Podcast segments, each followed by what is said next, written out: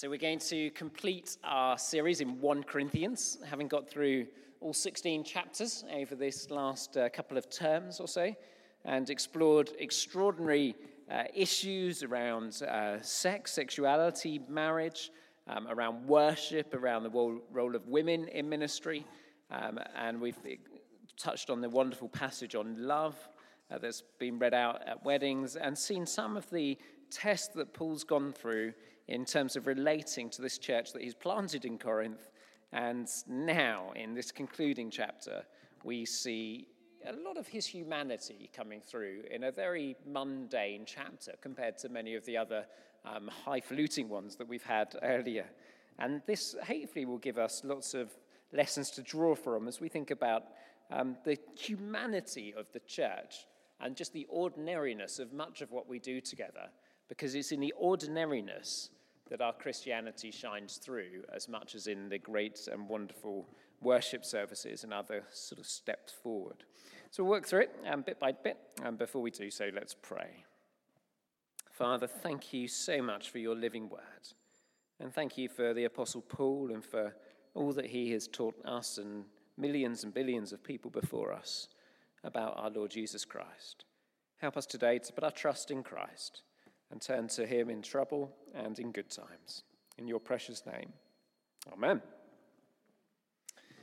Well, the first thing we learn in this passage is um, a degree of mutuality for the church. Is it designed to be one little one person on their own having a private relationship with God? Nor was it designed to be one little group of people on their own having a private relationship with God. What we see in the first little paragraph is a sense of the churches having a collective responsibility internationally for the international church. And what Paul is asking them to do is take up an offering and take it all the way to Jerusalem, where the church is under siege for different reasons. And he is very helpful in this. He's saying there's a, there's a way of taking up an offering which is very helpful. On the first day of the week, the day that you gathered together for worship, it's a Sunday, um, each of you should set aside a sum of money in keeping with your income, saving it up so that when uh, um, so that you don't have to then appeal for special collections because people have just got in the habit of giving a percentage of their income week after week. I don't know about you, but when I was a child, I grew up in a church context and I was given pocket money. And out of my pocket money, my parents said, and this is the bit that you take to church. It was 10% of what I was given. I would take along my coin, stick it in the collection at the Sunday school, and you get into a habit of thinking, actually, it's not all for me. Uh, I need to use it to bless other people as well. And this has been the general practice ever since this letter was written. And before this letter was written in the churches, to say to people, set aside finances, uh, bring them in, and uh, then you can then you can give them. This, this Sunday, I was down with the Pentecostals, having preached at the 10.30. I, I did the 9 o'clock um, leading, then preached here at the 10.30, and then I went down to the Pentecostal church to preach there as well. And uh, the thing of Pentecostal churches, there's lots to learn from them. Wonderful, exuberant life. And you always get two sermons in the Pentecostal church, I've found. And the first sermon is the one on giving. Um, so you have the worship, then you have a sort of an interlude, then you have a little talk on giving, and then you have the, the giving. People come up and bring their collection, quite, quite like this passage describes, and a sort of a joyous sense of this is, this is what I want to contribute to the life of the church. Of course, in a high tech era like uh, 21st century and in our, our congregations, um, most of us probably give through our bank accounts just by standing orders on a regular thing. We don't have to think about it. We make one big decision and then it just keeps coming through. Much nicer for the treasurer, helps him sleep more easily. And of course, we have the wonders of gift aid, which make a huge difference to the life and ministry of church here. But the pattern is still the same. Think about what you're going to give, and from your best, give straight, straight away um, to the Lord. And the ministry, the work, is not just uh, for the people there, particularly here. He wants to give a gift to the people in Jerusalem. And he's wondering, just this sort of umming and ahhing going on here. Shall I go? Or maybe I'll go with them, I'm not sure. And it's rather nice when you're faced with making decisions, as we are, week by week, thinking, oh, I wonder what I should do next. Shall I drive down to New Wine at six o'clock tomorrow morning? Or shall I drive down uh, at four o'clock in the afternoon after going to a wedding? Um, you just don't know sometimes, do you? And you sort of you get the sense of Paul going, oh, well, I'm going to see what the weather's like, and then I'll decide if I'm going down to Jerusalem. And it's nice to have a flavour of that humanity, and also the sense that he will give letters of introduction in verse 3 to help people along the way. It helps to know someone, doesn't it? It opens doors for you. And Paul's got to the point now where he's someone worth knowing, and uh, he's prepared to open doors for them in Jerusalem. So then we come to verse 5 onwards, which is uh, labeled in the NIV personal requests, which sort of means like, I'm not quite sure what this bit's about. Um, there's just some random stuff that's been chucked into the chapter. And uh, let's, let's have a look at it, because uh, it gives us more insight into Paul. Um, and he says, Well, I'm going to Macedonia, and then I'll come to you. Um, perhaps I'll stay with you for a while, or even spend the winter so you can help me on the journey wherever I go. I don't want to just see you now and make only a passing visit. I hope to spend some time with you if the Lord permits, but I'm going to stay on in Ephesus until Pentecost because the great doors opened up for me there, uh, despite people who have opposed me. And actually, when we come to 2 Corinthians, you'll find out that this paragraph caused Paul quite a lot of trouble because there'll be people uh, that he's responding to in the second letter to Corinthians who's like, We don't know if you're coming and going, Paul. You said you're coming to us, but you didn't turn up in the time scale that you said you were going to turn up in.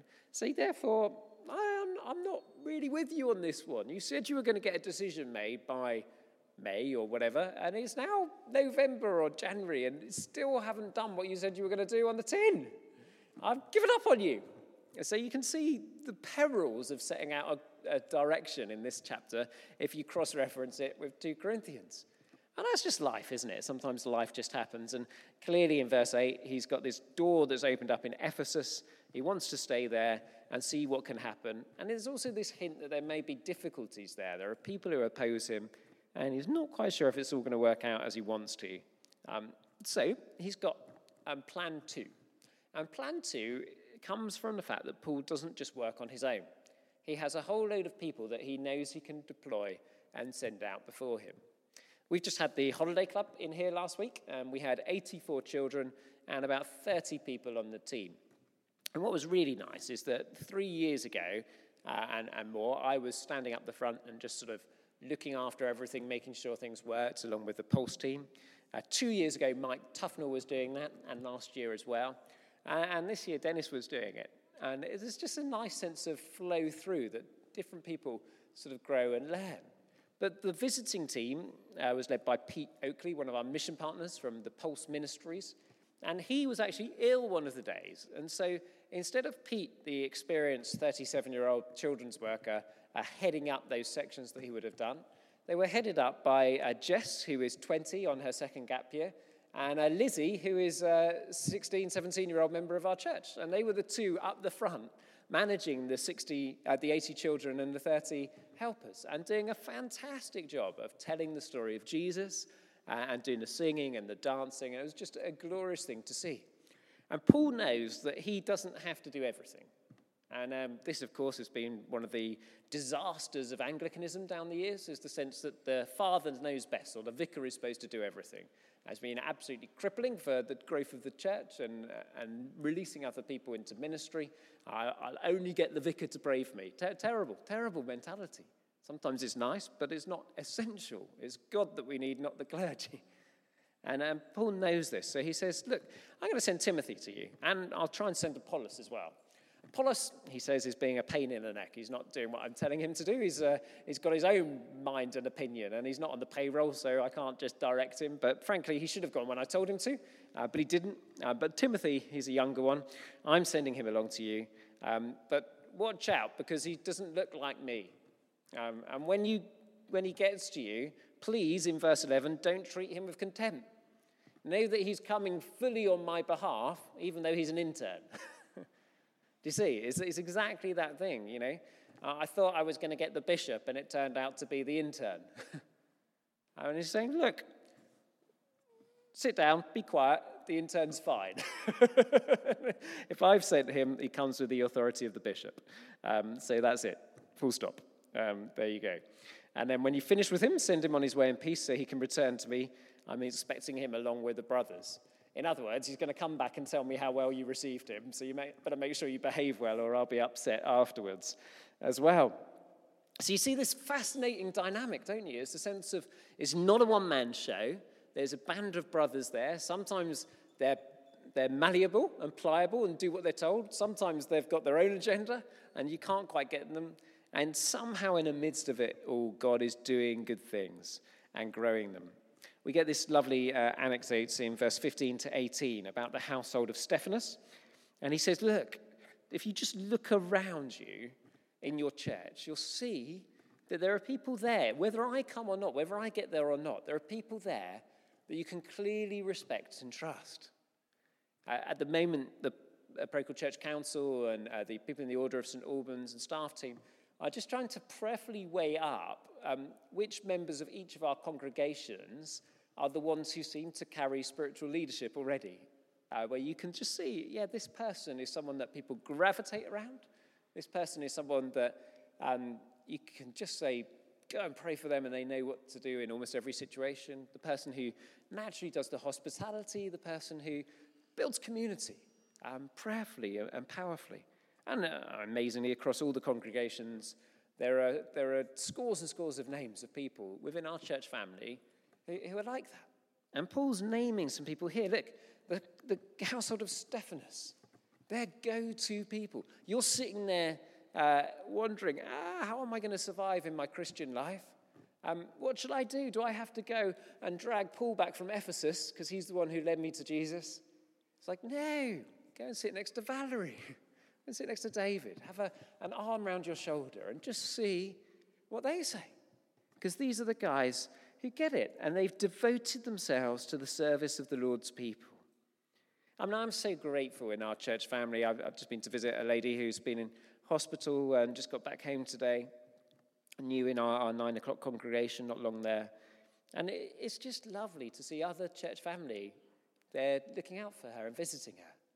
And the same across the across the sort of the campus of church life, there are people caring for one another. And of course, the more well known someone is, the more that they've built relationships and built friendships, the more easy it is for people to miss them and then go and care for them. Um, so, dear Bill, who always set our table um, week by week here on a Friday, it's easy to miss him, isn't it? Because he did what he could when he could. And so it's easy to notice that he's not here and he's got people going in day by day, just uh, looking out for him uh, while he's in the hospital. And these are those sort of people. They're the community builders who devote themselves to the service of the Lord's people. And he just says, Crikey, we need these guys. And he says, I urge you then, brothers and sisters, to submit to such people and to everyone who joins in the work and labors in it. What does that mean to submit to? I mean, it's not the image of being a slave under an oppressive master. But it's saying, look, make it easy. Make it easy for them. At the Holiday Club this week, uh, one of the people who was charged with, with leading uh, came out and said that one of the toilets is blocked. And uh, someone just submitted to them, got a bin bag on, on the arm, and sorted out the toilet straight away. it's just practical stuff often that goes a long way, isn't it? There's no one on tea today. Oh, I'll, I'll do it. It's not being dominated by someone, but it's having that attitude of, I want to join in the gang and serve and make things work. That sort of life giving attitude, that joyous attitude that makes everything go. We call it being oil in the cogs, don't we? You put the oil on and everything goes a bit better. Someone comes up and they've got a gossip or a gripe, and the oily person just sort of lets it run off the, and if, they, if there's a need to say something in turn at the right moment, they pass it on filtered to a place where it's sensible. But it just sort of dies a death as well with them. There's no momentum being built to it. Whereas obviously the person who isn't like the household of Stephanas sort of adds, adds to the flame and just makes it all burn up until you've got a crisis going on. So be those people, be those people who can submit to these sort of people as well uh, the people who join in the work and labors at it, a sense of really trying to build the community there. Verse 17, he mentions Stephanas, Fortunatus, and Achaicus who arrive, uh, and they've supplied what's uh, for Paul what's lacking from them. Refresh my spirit and yours also. Such men deserve recognition. Uh, we're, we're, to guess that these are people uh, who have some sort of credibility in the, in the Roman Empire, uh, those sort of Roman sounding names. And, uh, and he, he just sort of has this little jab in there um, saying, actually, you guys have forgotten me, um, but these three have arrived and they're doing it for me. And I suppose the thing that we can take from that uh, in terms of Paul's leadership is not so much that he's jabbing and saying, oh, guys, you've forgotten me. Um, but he, he, is acknowledging, isn't he, that, um, that he needs, uh, that he needs support himself. You know, they supplied what was what I had lacking. It's not like I'm an island and I can just do this on my own. It's not like, you know, I'm, I'm a superstar, just get the blessings flowing from me. He's like, actually, I've really needed these guys. And he's letting the church family know that he needs the support and encouragement as well. How many church leaders down the centuries have we seen elevated to the sort of status of superstar type hero, like, like our modern day celebrities are? And then you see the pedestal come toppling and it crashes down, and people's expectations and weights there as well. And Paul's, Paul's not having that. He's like, you know, I don't know, you think I'm impressive or not? says Paul. And we get a whole load of that in 2 Corinthians. He says, but I've got needs. I need support. I need help. I need prayer. I need encouragement. I need uh, finances as well, as he makes a point earlier. And so they, they then, hopefully, the Corinthians in reading this go, oh, yeah, we've forgotten Paul, haven't we? Um, we, we ought to support him as well. And so he does this nice little final greetings in uh, verses 19 onwards and uh, just passes on the uh, greetings of the church around Asia. Uh, he talks about Aquila, and probably the best translation here is Prisca, which is like a nickname. Do you remember Aquila and Priscilla from other parts of the New Testament? Uh, they're the ones who teach Apollos um, what to do, obviously, not as well as Paul wanted. Um, but he, he, uses that nice nickname for Prisca. Um, Paul lived with them for 18 months. They were people that he was uh, very close to and they greet you warmly, and the church that meets in their house does as well. And you get, you get this nice sense of the Christian people, like the household of Stephanas, like the household of Aquila and Priscilla, being people who open up their homes and their lives to other people. That you can send people to them. They're, they're building blocks. They're people who other people feel stronger around, feel safer around. And we can, now we have our wonderful buildings that we can we can use that for. But we also have our homes and our coffee shops and our restaurants. And there's that sense of let's be the people who gather people together like they did uh, and do our small groups or, or just meals or encouragements over in our, in our own homes, our own spaces. And there's this greetings and the charge to greet one another with a holy kiss, which would surely have killed off the uh, fabled Mrs. Beamish uh, when the peace was introduced in the Church of England in the 80s, uh, Mrs. Beamish was uh, the, uh, the apocryphal one who uh, threatened to sock the vicar for threatening that someone should shake her hands. But um, the, the, the, Christian greeting here was the culturally appropriate one, but it's an exuberant one. It's an intimate one, a holy kiss, maybe on both cheeks. I always get that one wrong. Is it two, three, four? One in the middle. and then um, verse 21, we get this little line, which uh, might be helpful to reflect on. I write this greeting in my own hand. What does that mean? Well, it means probably the rest of it was written down by a scribe. If you've been watching a Poldark, you'll see that practice carried on for centuries and centuries, dictating to a, to a clerk and just, uh, just scribbling down. And that's, probably how Paul has dictated this letter, and he signs it at the end. And I had a, a query this week about how many um, uh, did Paul write all, all his letters? Well, the answer is that he dictated most of his letters, and sometimes there are two or three people uh, who, who seem to be part of it. If you look over the page to 2 Corinthians, it's, it's addressed from Paul and Timothy, our brother. Little Timothy, who's mentioned here, is now one of the, the title people for authoring the letter. And um, if you want to find out more about the letters that Paul wrote there are 13 attributed to him. In, in antiquity, it was 14 attributed to him, but that was including Hebrews, and no one really thinks he wrote that one. Um, I'll happy chat about that afterwards. Um, then he just says, If anyone does not love the Lord, let that person be cursed. Uh, come, Lord. And uh, then the grace of the Lord Jesus be with you, and my love to you all in Christ Jesus. Um, not entirely sure why he feels the need to say a curse on you if you don't love the Lord, but if you think about it, this isn't an evangelistic document.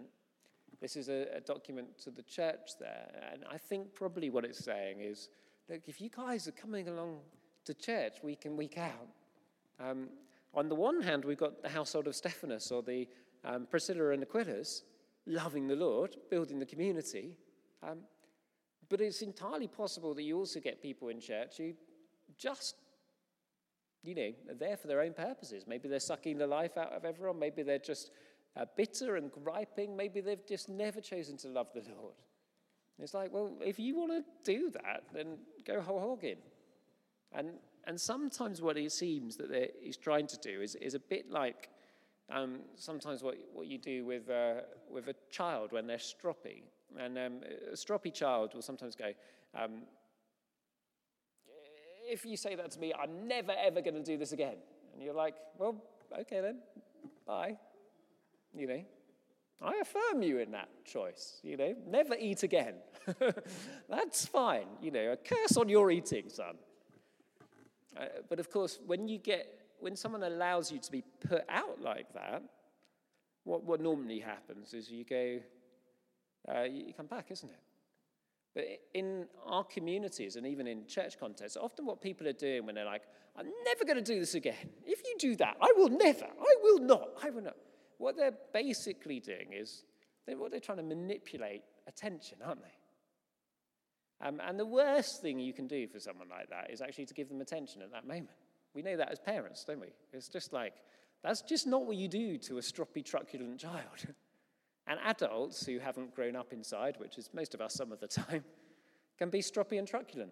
If you do this, I will never do. If you've, changed the Bibles, you know, you, you imagine over lesser things than changing a version of the Bible, people have gone into all sorts of toddler level tantrums.